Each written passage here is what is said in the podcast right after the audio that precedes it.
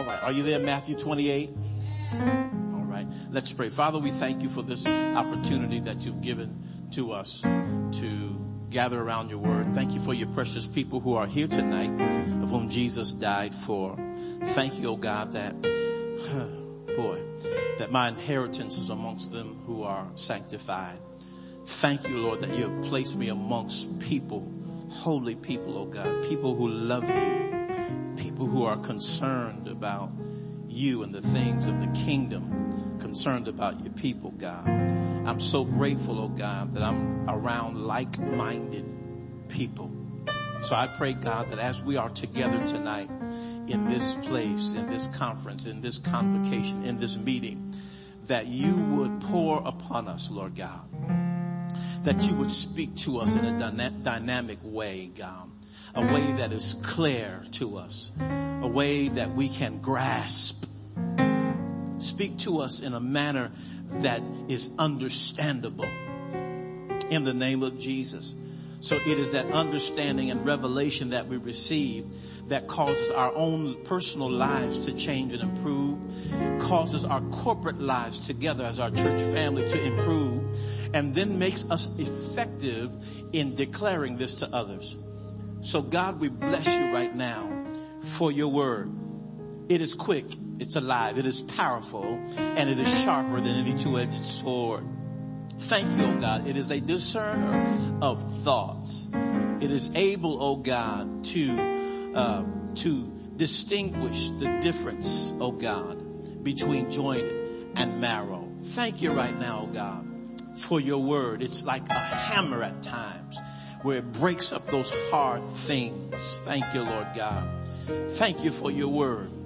It is like food in other times, oh God that we will esteem the words of your lips as Job did more highly than our necessary food. Thank you, Lord, for your word.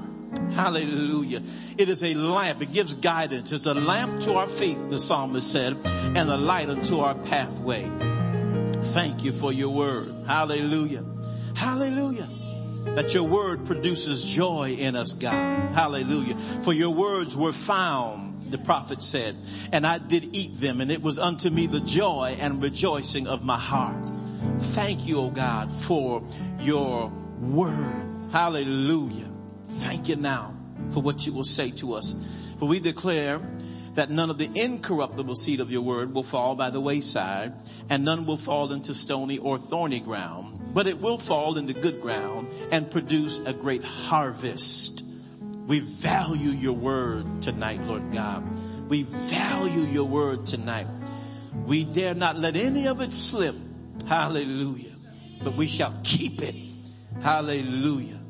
We shall honor your word, reverence your word, oh God, in the name of Jesus. We thank you for it, God. Father, we thank you for miracles that will take place tonight and for healings that will take place. Strategy and wisdom being released tonight. Revelation knowledge flowing freely, unhindered and unchecked by any force at all. We thank you, oh God, for what you'll do, what you will say, oh God, for the encouragement that will come, for the confirmation that will come as a result of your word, and the affirmation that you will bring to each one of us who are here tonight. So we bless you and we praise you, oh God, for we declare victory in this house in the name of Jesus. We suffer no losses, oh God, but only victory. We bless you right now. Hallelujah for what you will do, what you will say in these next few moments in Jesus precious name. And the people of the Lord said, amen. Open your Bibles with me to Matthew chapter 28. We will look there at verses 28, I'm sorry, verses 18 through 20. Matthew 28 verses 18 through 20. I'll, initially I'll be reading from the King James Version and it reads, and Jesus came and spake unto them, are you there? Yes. Saying, all power is given unto me in heaven and in earth. Go ye therefore and teach all nations, baptizing them in the name of the Father and of the Son and of the Holy Ghost, teaching them to observe all things whatsoever I have commanded you. And lo, I am with you always, even unto the end of the world. Amen. We're going into our next summit, which is our evangelistic summit. Raise your Bibles with me. Let's make our declaration. Repeat after me. This book of the law, shall, not depart, out of my mouth, but I will, meditate, therein day and night. I will observe to do according to all that is written therein. For then my way shall be prosperous and then I will have good success. Tell somebody I'm getting ready to be blessed. You may take your seats. We honor all of you in the house of the Lord tonight. First Lady Hodge, we thank God for you. Amen. To all of, amen. To all of the ministers of the gospel, to everybody in the room, in the building, we honor you in your respective places. Thank God for you. Good to see you tonight. Amen. Good to see you tonight. Is the balcony roped off? I just need, I needed that. I needed, I needed that. Okay. All right. Going into our evangelistic summit. Now, as I've already said, we have, um, in our Kingdom Summit series that we've begun some time ago, uh, it has four emphases, uh, singles, um, prayer, um, evangelistic or evangelism, and economics. Those are the four emphases that we have there in each of those summits. I think thus far we have traveled a good distance and uh, I believe that we've heard from the Lord thus far. Uh, we've established in this Kingdom uh, Summit series that there is a, an enemy that we are targeting on purpose. And the enemy that we are targeting on purpose is the flesh. We're targeting the flesh on purpose because the flesh is adversarial towards any spiritual endeavor. Anything spiritual that you and I engage in, the flesh will not support it. The flesh will not finance it. The flesh will not partner with you on it. The flesh will be at odds and at enmity with you because spiritually speaking, what happens is when you and I begin to move in a spiritual vein, we're allowing our human spirit through the Holy Spirit to be activated to get the things of God done, whatever God's desire, whatever His will is done. Amen. But what happens is many times I don't feel like it. I didn't mean to say it so direct. I didn't mean to say it so direct, but y'all know what I mean. Some, many times my body don't want to cooperate because my mind wants to do something else. You know what I mean? M- many times that what I'm feeling and sensing, you know, is not in concert with the passion that I have for God. Many times there are conflicting passions, conflicting feelings that I may have. Amen. Because I may have other appointments and other things I, I want to do or need to do. Get on my face and I want to pray. But my mind says, remember, you have to, okay. Amen. Amen. And then come on, when the temperature rises in your body, you know what I mean? When there's a sensuality and all that kind of stuff start rising up in you, you got to fight that stuff off.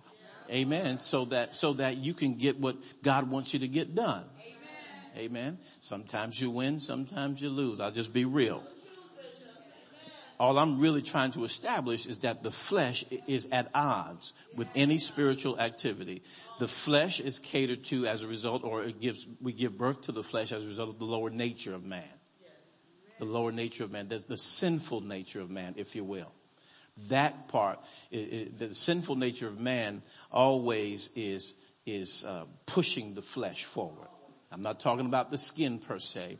I'm talking about these passions, these unbridled passions and these, these desires, amen, that are ungodly. Come on, y'all. Ungodly desires, amen. Uh, uh, so we have to overcome that. It's like going to church. I don't know about y'all, but there's sometimes I don't feel like going to church. Amen. I get a whole lot of church too. I go to church a lot. I go to church a lot. I go to church. I used to go to church a lot. Way more than a lot of y'all. I used to go to church all the time. Okay. Thank God for help. I don't have to go to church as much as to go to church, but I still, I'm still logging in some serious hours, you know, when it comes down to the things of God, to, to the house of God. Amen. There are times I really don't want to go. Amen. But I never let all of that stuff win out. I don't let the flesh just have rule in this matter. Amen. I'm telling you, it, it's very, very difficult for any type of ailment and sickness, you know what I mean, to really stop me. It's really difficult for that to stop me. Really, really difficult for sickness and, and, and stuff like that to stop me. Amen. Some of y'all know what I'm talking about. It's real tough for those things. They have a hard way to go when it comes down to Stephen Hodge. Amen. Um, cause just that the flesh, I just don't want to, to have no place. Paul said it real nicely there in Romans chapter number seven. He told us, he said that is, he said, in my flesh, that is in me dwells no good thing. Amen. And so that's, and it is the truth. Okay. We discovered there, Paul talking to the church at Galatia. He, t- you know, he says those who will sow to the flesh shall reap, come on, of the flesh corruption. You know, so there is this eroding, this eroding type of an effect that happens when we allow the flesh to have a voice. So our, we're targeting, amen, the enemy of the flesh. Amen? So now, as we're looking at this summit, the evangelistic summit, we see here that Jesus is uh, making his preparation for his departure to return to the Father. We see the actual departure of Jesus there in the book of Acts chapter 1 when he has his final remarks and words with the disciples and then as they sorrow they watch him go uh, back to be with the father there but right here at the end of matthew's gospel we find that jesus uh, shares something with them which is really the culminating uh, culminating statements before he leaves he's letting them know that now you have been with me all of these years Amen. I've called you from your fishing uh, rods. Some of you. I've called you from your tax collecting assignments. I've called you from the different jobs that you were on to follow me and you have followed me. As a result of following me, you became disciples. You became disciples. In fact, go with me to Matthew chapter 16 real quickly. Go to Matthew 16, then we'll come right back. Matthew 16. and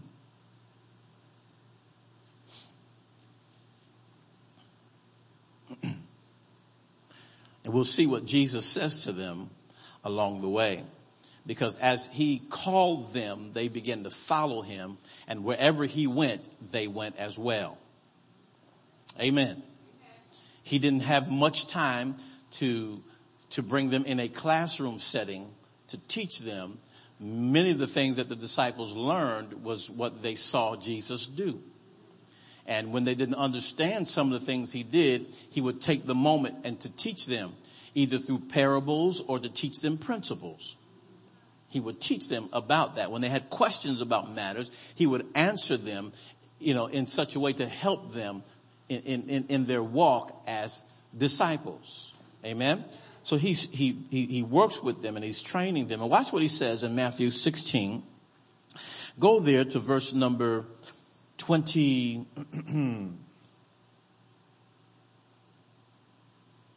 um, yes. Mm-hmm. Verse number 24. Bible says in Matthew 16, 24, then said Jesus unto his disciples, if any man will what? come after me, let him deny himself and take up his cross and follow me. For whosoever will save his life shall lose it, and whosoever will lose his life for my sake shall find it. For what is a man profited if he hath gained the whole world and lose his own soul? Or what shall a man give in exchange for his soul? Jesus talks to the disciples here because he's in a training mode. He's in a training mode. He said now, if you're going to come after me, if you're going to follow me, then you have to deny yourself. Okay, everybody say deny yourself. You have to deny yourself. That's, that's one of the precursors of really being a disciple. You have to deny yourself. You have to rid yourself of these personal ambitions that you have. You have to surrender. There is a surrendering that has to take place. You have to deny yourself. Because as long as self is in the way, it's going to be a hindrance from becoming what Jesus is training us to be. So he says you have to deny yourself. Take up your cross. In other words, there is a sacrificial type of, of, of, of, of heart that you have to have. You have to sacrifice. Take up your cross. You have to be sacrificial. You're going to have to give up some things. Amen. You're going to have to, you know, there's some things that you're going to have to be sacrificial about. You're going to have to carry your own cross. Amen. Amen. They're going, they're going to, you know, they may crucify you on that same thing that you're carrying. That belief system. You have to just be sacrificial. You got to give up for this. And he says, follow me. The word follow me or the term follow me, it, as it translates, is imitate me. Imitate me. So Jesus is training and he's teaching them. And so now as we go back to Matthew 28, we see now there that Jesus is readying his departure. He is readying his departure now and he's communicating with them. Look at what he says there again in Matthew 28, 18. He says to them, the B portion of 18, all power is given unto me in heaven and in earth. He says, go ye therefore and teach all nations, baptizing them in the name of the Father and of the Son and of the Holy Ghost, teaching them to observe all things whatsoever I have commanded you. Now, the Amplified, watch how the Amplified reads that. He says now, and Jesus approached and breaking the silence said, said to them, all authority, all power of rule in heaven and on earth has been given to me. Listen to this. Watch this now. Come here. Go then, he says, and make disciples. Did not we just look at Jesus making disciples of the disciples? Of those that he called? So he prepared them. Guess what? Guess what? Now, after Jesus has prepared them and equipped them, now he says to them, do, yeah, yeah, go and do, paraphrase, as I have done with you. Do as I have done with you, do that with others.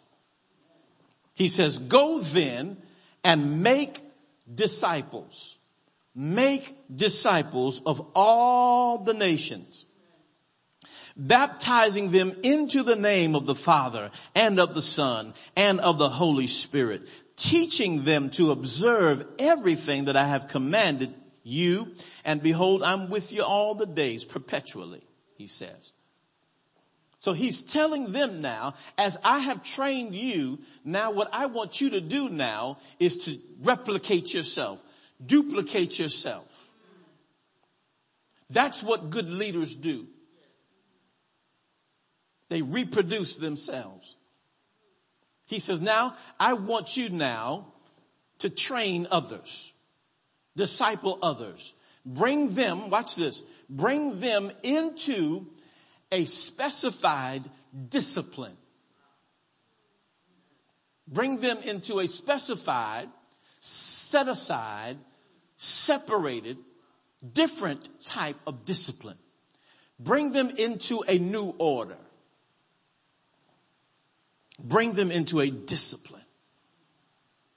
Hallelujah Bring them into a discipline. The rabbis, the, the Jewish rabbis of days gone by, in their tradition, in their traditional orthodox, when they would train, train their students, the students were pupils, uh, when they would train their students, however, what would happen is, however the rabbi would walk, they would walk the same way. So if the rabbi walked like this, the students would embrace that same type of walk. It would designate to others that they were a part of that rabbi's school. So if the rabbi had a limp, then they would adopt the limp. What it would do is it would speak to others saying that they are a part of this particular rabbi's school or discipline.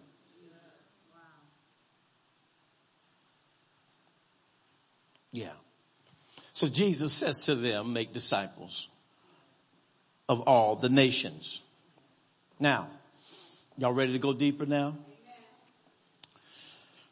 So as we look at this, dealing with this evangelistic or this, yeah, this evangelistic summit, here is the purpose of this summit. The purpose of this summit is to turn the attention of the church outside of the four walls. To turn the attention of the church outside of the four walls. Hmm. Yeah. We come in here, if I can use the principle and the example of Jesus, we come in here, yeah, to be encouraged, yeah, to get healed, yeah, but we come in here to get instruction. When it, when it comes down to the teaching of the word, that's time for instruction. Amen. When we have our prayer, when we're praying, we deal with ourselves quickly. Then we turn our attention to others, moving out of selfishness in prayer. When we're singing our praise songs, what we're doing is we're declaring how powerful our God is. We're declaring the victory of Jesus in, in the lives of his people. That's what we're talking in our praise. When we move into our time of worship, we move into a time that we say and, and identify ourselves. We're not talking so much about what God has done. Now we're turning our attention towards a more intimate part of our relationship with God. Instead of telling others about God, we are now communing with God. Excuse me. We have our personal time, if you will. Excuse me, can't talk with you right now. We have our personal time, you know what I mean?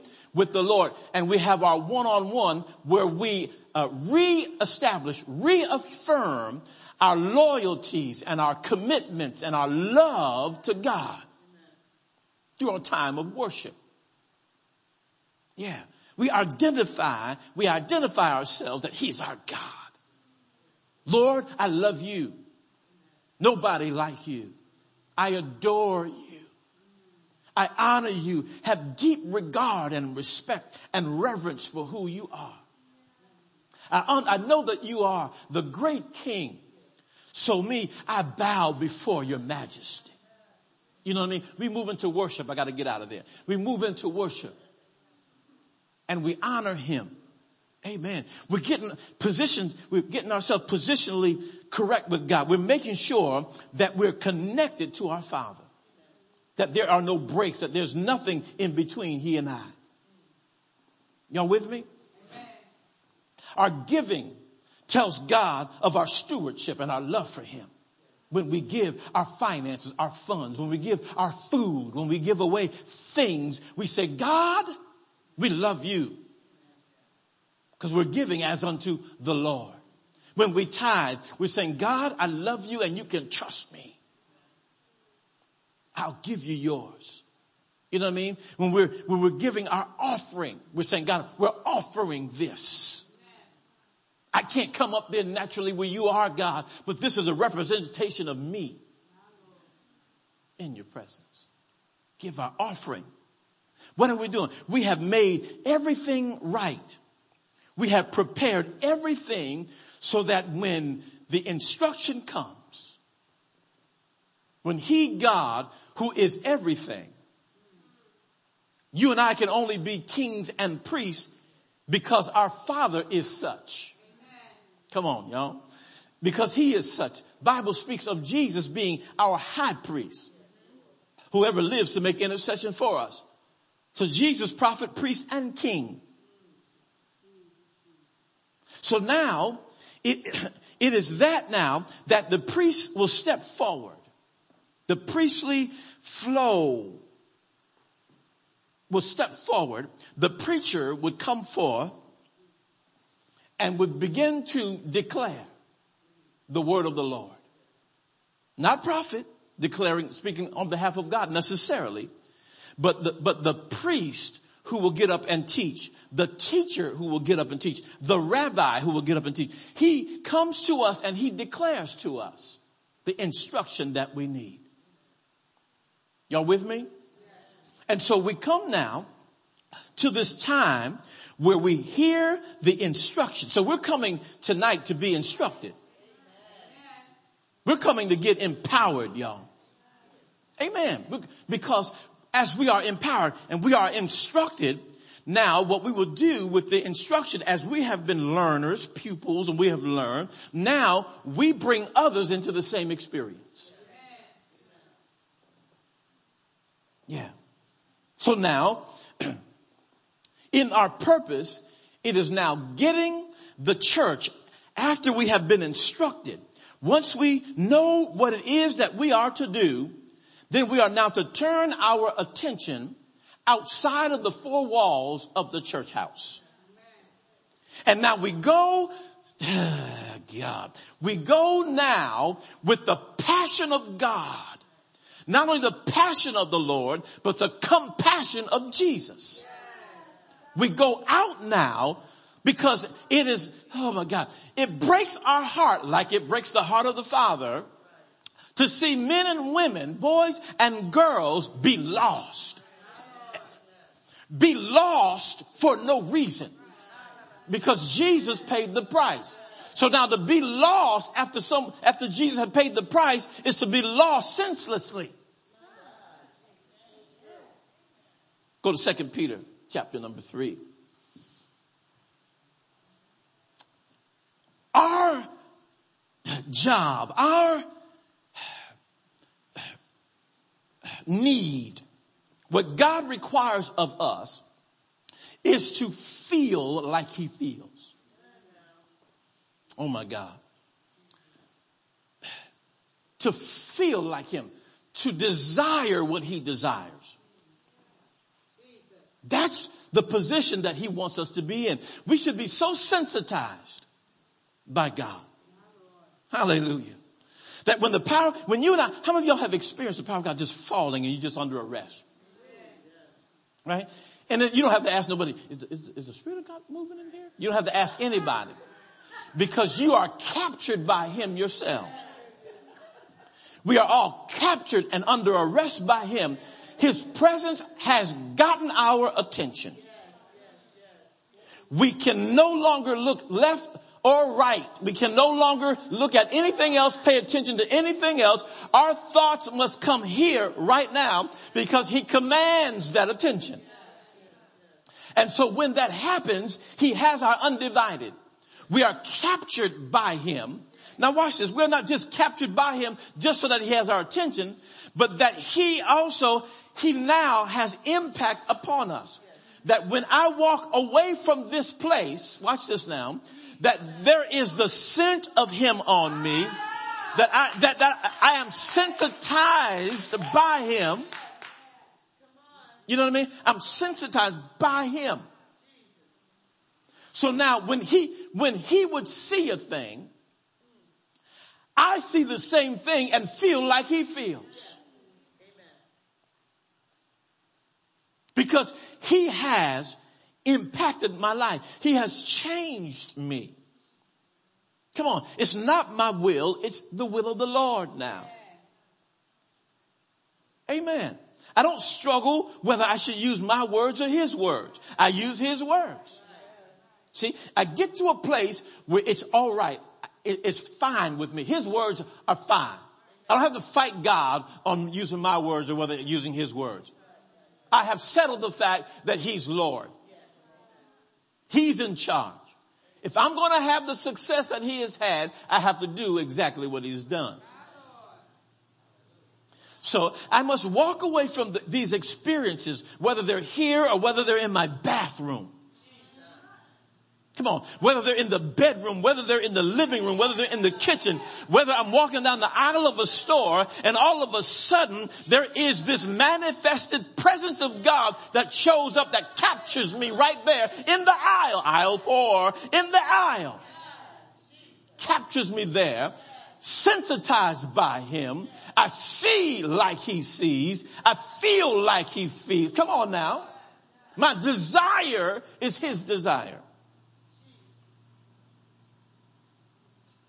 With me? In second Peter chapter number three, look there at verse number nine. The Lord is not slack concerning his promise. As some men count slackness, but is long suffering to us usward, not willing, come on, that any should what? Perish, but that all should what? Come to repentance. Do you see the heart of God?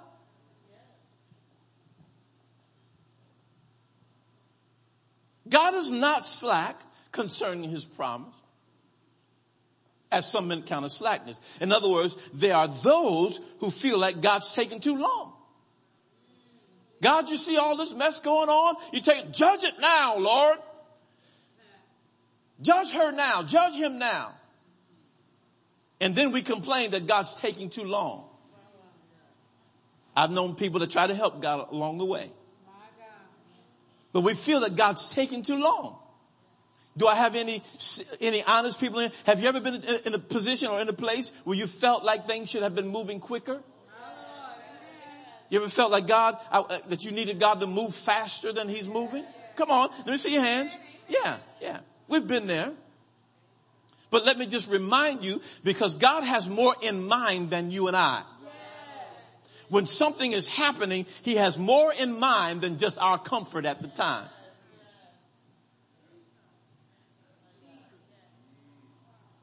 Because God's not trying to always make us comfortable as we want to be comfortable. Amen. He's not slack concerning his promise as some men count as slackness. But he is long suffering to usward. That means that we have a God who is merciful. A God who is patient. Mm. I'm glad he was patient with me. But he is long suffering to usward. Not willing, watch this, not willing that any should perish, but that all would come to repentance. God wants everybody to take advantage of the salvation provided by him through his son Jesus Christ. He wants everyone to be reconciled. He wants everyone to be re- reconnected. He wants everyone to come back, hallelujah, in right relationship and right fellowship with the Father. That's what God wants. He wants everybody, everybody the person that's, that's mocking you and harming you, he wants them saved too. He wants them saved too. He wants, he wants, of our day, that term that they're using now, he wants the thug saved. I can't remember what we used to, what they used to call them back in, in, in, the, in the 70s and 80s. But, but thugs, hoodlums, hoodlums, gangsters. Yeah. God loves gangsters. Amen. Now we got the gospel gangsters, right? That's a gospel group, gospel gangsters. Amen. You know, so God is interested in the salvation of the lost. He's not willing. It is not his will that any should perish. The prostitute, how many of you God, how many of y'all know that God wants the prostitute saved? How many of you know he wants the liar saved?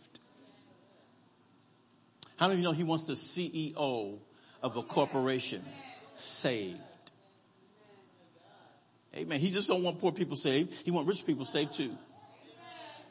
See the difference between between uh, a person who uh, uh, um, who is waiting on the manifestation of their wealth and a person who has their wealth, amen. A person who's waiting on the manifestation who is saved and the person who has their wealth who's not saved. The only difference is not the wealth.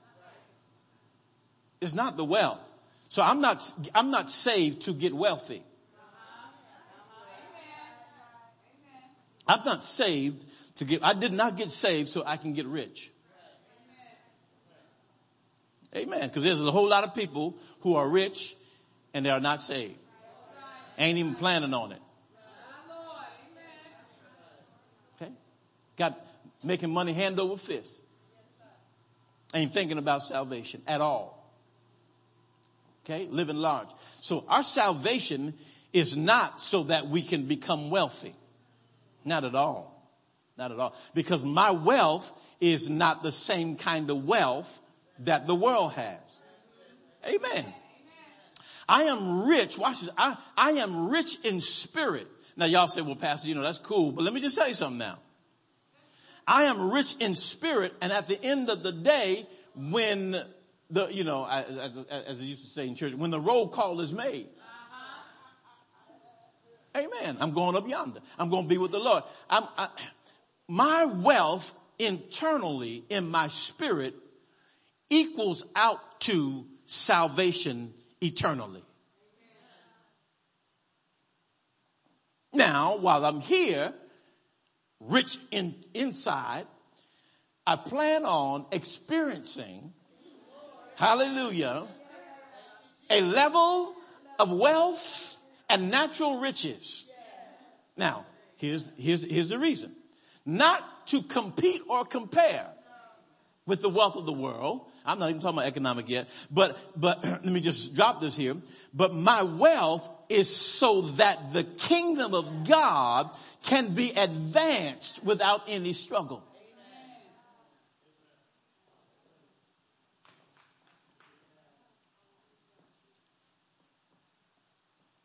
So the Lord is not slack concerning his promise, as some men count slackness, but is long suffering to usward, not willing that any should perish, but that all should come to repentance. That is the will of God. That is the will of God, and that should be our desire. Do not lose the purpose. The purpose is that the church would turn its attention beyond the four walls that we would now, like God would, desire to see the lost saved at any level. See him saved. Amen. I'll never forget this. I was listening to, um, listen to Bishop uh, Hilliard. Uh, every now and then he will, he'll express uh, some of his prayer assignments that he is praying about. And one of the, one of his focal prayer point, uh, uh, prayer assignments is that he's praying uh, for uh, what's that guy that used to play for the Chicago Bulls that dressed like a woman sometime? Dennis Rodman. Okay, his prayer, his, one of his prayer assignments, his focal prayer assignments is he prays. God put it on his heart that Dennis Rodman would get saved. And he's been praying that prayer for years, consistently.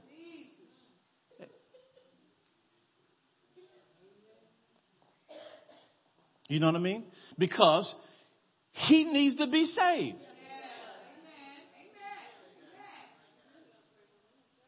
Need to be saved. Okay, Jay-Z and Beyonce, they need, they need the Lord, man. Okay, they need the Lord unquestionably. Amen. They need the Lord. See, and at some point, we ought to make the decision, I'm not going to buy that ticket to their concert to go there to enjoy myself. At some point in time, we ought to decide, you know what? They need Jesus, man. No, I'm, I'm serious about that. Not trying to be funny, but we, we need to really look at this. They need the Lord. I mean, they need the Lord bad. But just imagine if they got saved. I'm not talking about Hollywood saved. I might get in trouble for this. I Might get in trouble for this. Made a comment. You know, cause they have these, uh, these shows that come on, um, what do they call them? What do they call these shows now? Reality shows. They have these reality shows come on, and I think that the, the Braxton girls. Yeah. yeah. Tamar, I think she got her own, her and her husband. Then I think there's a, is there another one with everybody? I don't know. But anyway, you know, mother's a pastor, right? Or either was, I'm not sure if she still is, but she's a preacher, right? I thought it was the worst having a funeral for that dog the way they had that funeral for that dog the other day. I think that was the worst. Don't worry about it if you didn't see it. I was, I was just kind of, I was, I was subject to it. But anyway. But anyway, but anyway, but here's, here's what happens. Here's what happens. Their, their, their baseline, their foundation is in the Lord. So every now and then, them girls will go off into singing the gospel music. They'll sing a tune here and there. And, you know, and wreck it now. You know what I mean? They go in. Okay? Uh, um, and then they'll show was seen with a girl, Tamar, I believe it is. Um, she'll go in and next thing you know, she's a bleepity bleep, the bleepity bleep. Stuff coming out of her mouth. She's just using profanity. Bleepity bleep bleep, the bleepity bleep.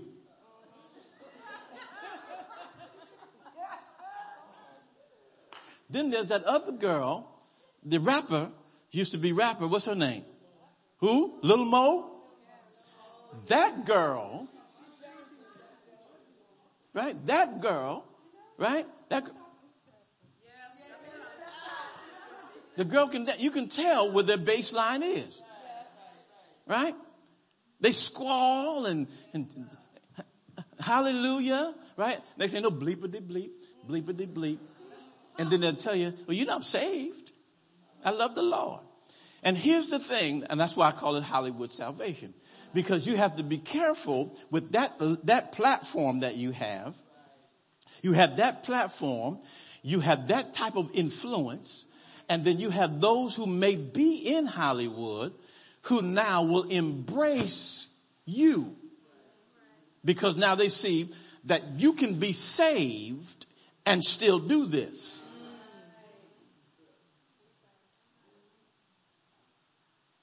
See? So what I'm talking about being saved and winning the lost, I'm talking about where there is a life change.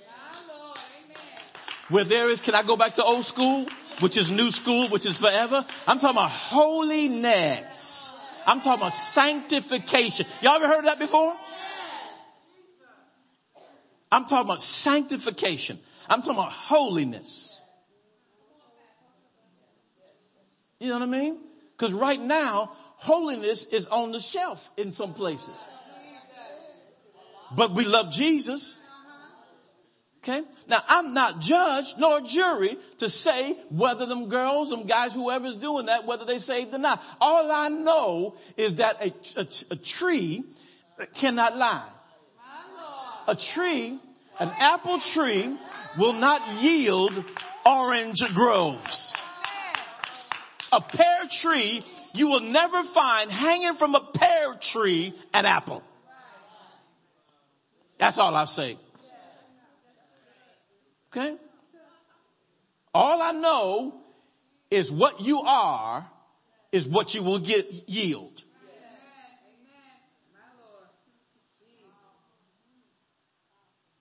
It tells us what type of tree you are. You know what I mean? So we have a job, folks. We have a job. We have a job. Watch this now. We have a job against this, uh, what is it called? The, the, the, the um, this religious, this religious movement, um, uh, um, the new age. We don't hear much about new age, but new age, I'm telling you, is growing and growing and growing. is growing because the new age movement deals with religion. It doesn't deal with the truth. It deals with truths. New Age says if in Hinduism there is a, a principle that is good and moral, we will embrace it. In the uh, Muslim faith, if there is a principle, we'll bring that in. If in Christianity there are principles that's good, we'll bring that in. You know what I mean? It just reaches wherever there is something good, they will bring it in and adopt it. So they might be Hindu today, might be Christian tomorrow, might be a Muslim the next day.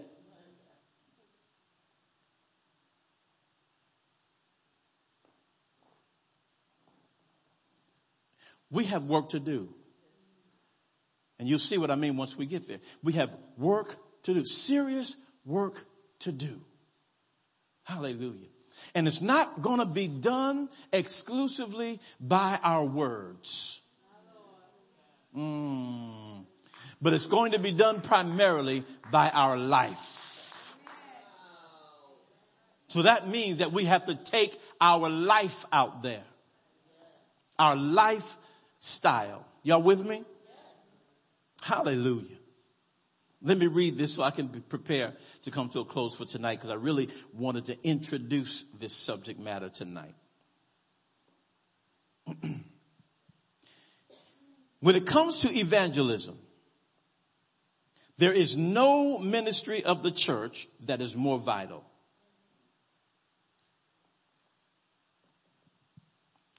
It must be known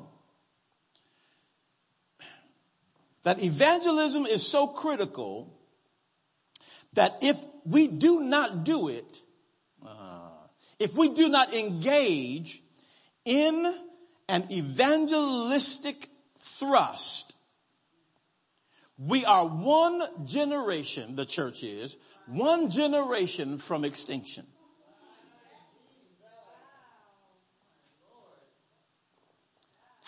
You can see it in some of the churches. In some of the churches, I used to go to the, the, the council of churches meetings. I stopped because I couldn't, some of the stuff, I just couldn't deal with the foolishness and some of the things. I just couldn't, you know, you have some who are there and their heart, man, their heart is there for God. You know, and then you have to deal with, you know, some of the ecumenical foolishness that is there. I just couldn't stand, you know, I couldn't take a, I'm sorry. I just couldn't take a lot of it. But anyway, there, there, in one of the meetings I was at, there was one pastor of the Unitarian church. I won't tell you which one, but one pastor of the Unitarian church who was making a plea to the rest of us pastors to help her. She was looking for some insight, some wisdom to help her. Because the leadership of the Unitarian church, the overseers, they were not so interested in youth. They have this disdain about the youth and the society of the day. And so she's different in her thinking as relates to that subject. So they have allowed the older ones to get older in the church. And now she was complaining about how the average age in their church is 78, 79 years of age. And the people there and the people are dying. Okay. Now I don't, I don't, you know, I think growing old is, is wonderful. I can't, I'm, you know, hallelujah. I'm getting there. Okay. I'm going to surpass all that. Jesus don't come. I'm going to keep moving. I'm going to keep Hallelujah. I'm going to keep flipping the pages. You know what I mean? Dates going to keep going by. The dates. Mm, next year. Mm, right? Keep going. But here's my point. That as the people are aging in that church, some are the average is 78, 79. So there were 80s and 85 year olds. And as they were passing on, the church was reducing in numbers. So she told us, if the averages play out, we will not exist in two to three years.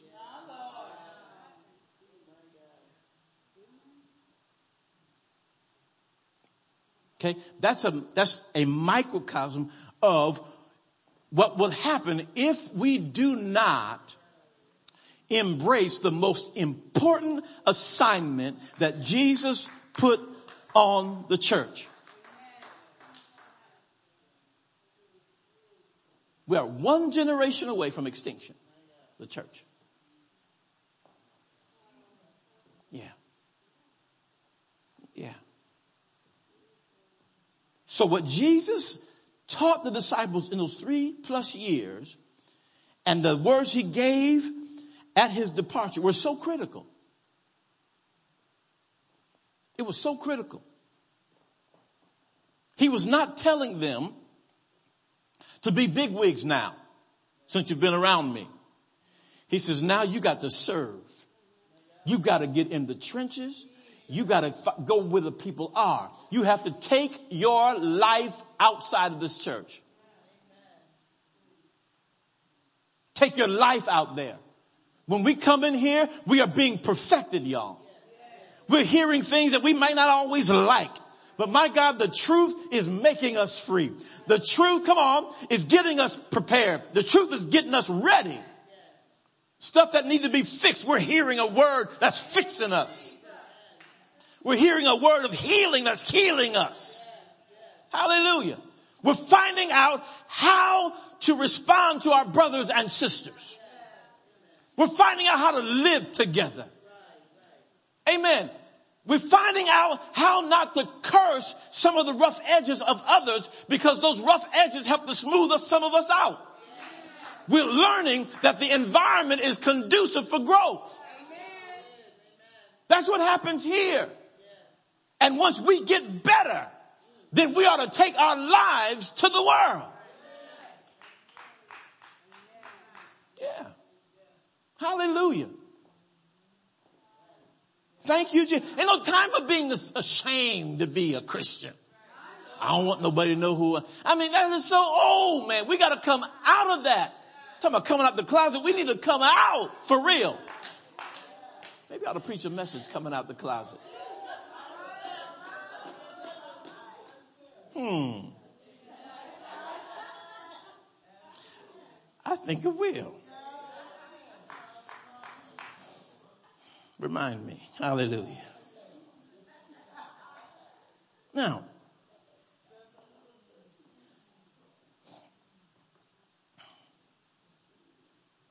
So now we have to understand, we have to have this in mind, understanding how important evangelism is. Hallelujah. Evangelism is when believers take responsibility for the harvest that's ready. Oh, that's good.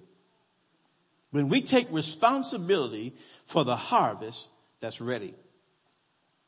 But Jesus said, for the harvest is truly plenteous, but the laborers, come on, are few. We have to take responsibility. Tell somebody I got to take responsibility for the harvest. Hallelujah. Thank you, Jesus. Evangelism has an inward task and an outward task.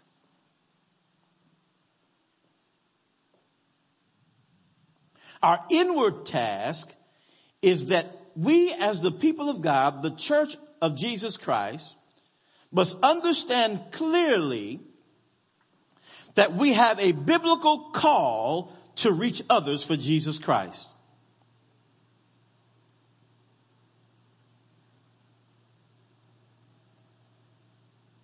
But the outward task is that we must understand that we must take this understanding that we have a biblical call to reach others for Christ, we must turn that understanding into action.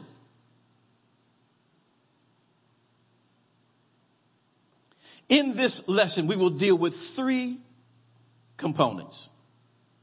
Three components we will deal with in evangelism. Number one, we will deal with telling of the good news. Number two, we will deal with how to announce the kingdom of God. Oh man, that's good. Can't wait to get into it. And then number three, we will deal with our responsibility to bear witness.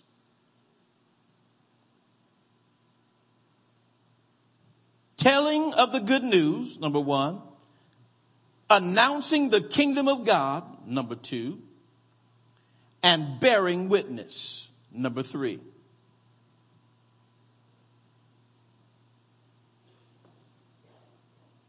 Now let me close with this. Y'all still, y'all keeping up? Okay. Proverbs 11. Proverbs 11. Go there.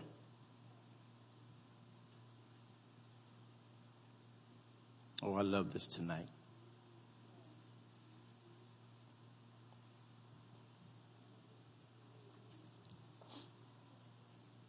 Proverbs 11.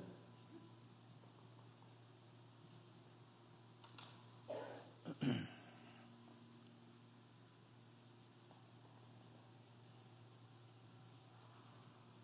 are you there? Amen. I want us to get this. I need us to get this.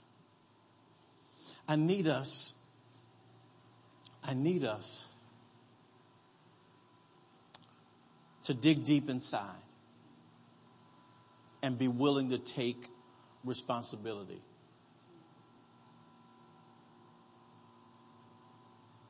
in carrying this good news to the world. I want us to overcome our fears. And I get it. Many of us are fearful when it comes down to sharing our faith, taking the gospel out because of what we have seen others do. How that we've seen others who have such a style that it doesn't fit our style. We have seen others abuse, Lord have mercy, abuse this evangelism effort. And so when we see things like that, it frightens us. And so we shrink back and we would rather just go to church and enjoy ourselves in church rather than sharing our faith. Many of us don't even share our faith with our families.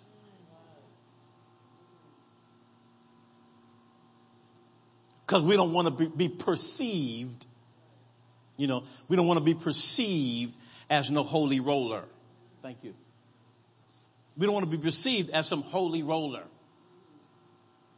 Who you think you are? We all grew up together. You, you, why are you so different? Some of y'all can't take that kind of persecution. And that ain't, that's light persecution. I can tell you what the disciples went through. Being boiled in oil. What about that? That's real persecution. That's right. But we can't take, you know, we can't take rejection from our family. But my point is, I really need you, and I won't get carried away. I need us as a people, as a body of people. I need us to sense this urgency that we have a responsibility to share the good news with the world. I showed you when we were well, I don't know if it was Sunday or last Wednesday. A lot of stuff is kind of run together. But we looked at Mark chapter four and we, we looked at the three step process. I think it was last Wednesday. About the farmer who sows the seed and he goes to bed at night and he wakes up in the morning. He ri- you know what I mean? He, goes to sleep, then he rises. He goes to sleep and he rises. Right? Remember that? And the Bible says, he knoweth not how speaking of how this thing is going to come up.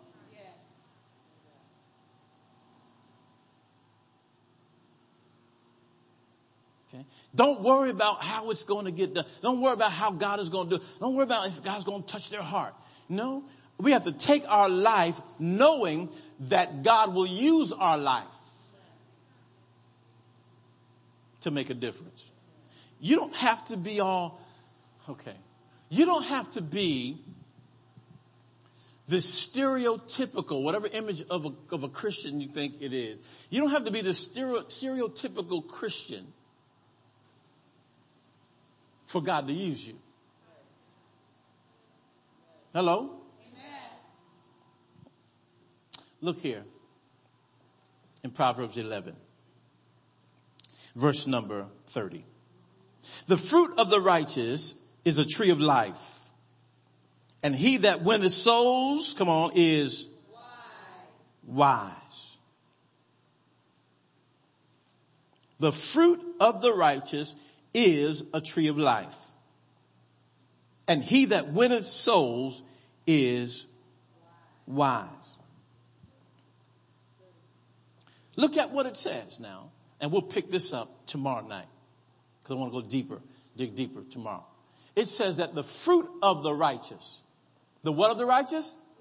The fruit of the righteous is a tree of life. Your fruit, our fruit, the fruit of the, the fruit that we bear, my Lord, the fruit that is born from our life as we are anchored in Christ, the fruit that is born from our life, it's fruit coming off of my life, but the fruit is in fact a tree of life. The fruit is a tree. It's a fruit that's being born from my life, but it is a tree of life, come on, to others. Hallelujah. Which means that if, if I am giving birth to fruit from my life, then fruit is to be eaten. You got to understand that. Fruit is to be enjoyed. Fruit is to be taken. Come on, fruit is to be indulged in. People will find life once they take a bite. Okay, let me say it the right way. Their life will change once they rub shoulders. Once, once they have contact with me, the juices, okay, the, the, my life, the fruit, come on, has in it the stuff that's going to heal them.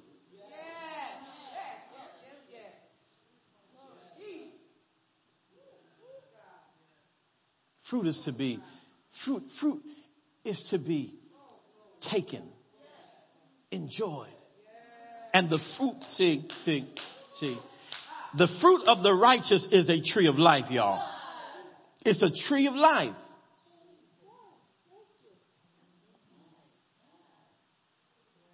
And he that winneth souls is wise. Translation says that he that captures. The fruit of the uncompromisingly righteous is a tree of life.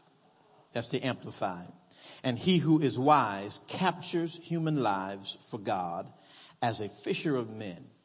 He gathers and receives them for eternity. I want to pick it up and start running from there tomorrow night wanted to establish foundation tonight concerning evangelism. Want to establish that foundation because I want to build this image and build this picture of us in a boat as lifeguards set out at sea to rescue those who are drowning. I want us to get that image. I'm not saying you're better than anybody. I am saying the lost needs to be saved. And our flesh is an enemy to that spiritual commission. And we got to dead the flesh. We got to get the flesh out of the way. We got to get fear out of the way so we can do what we're called to do. Y'all with me? Y'all hear me?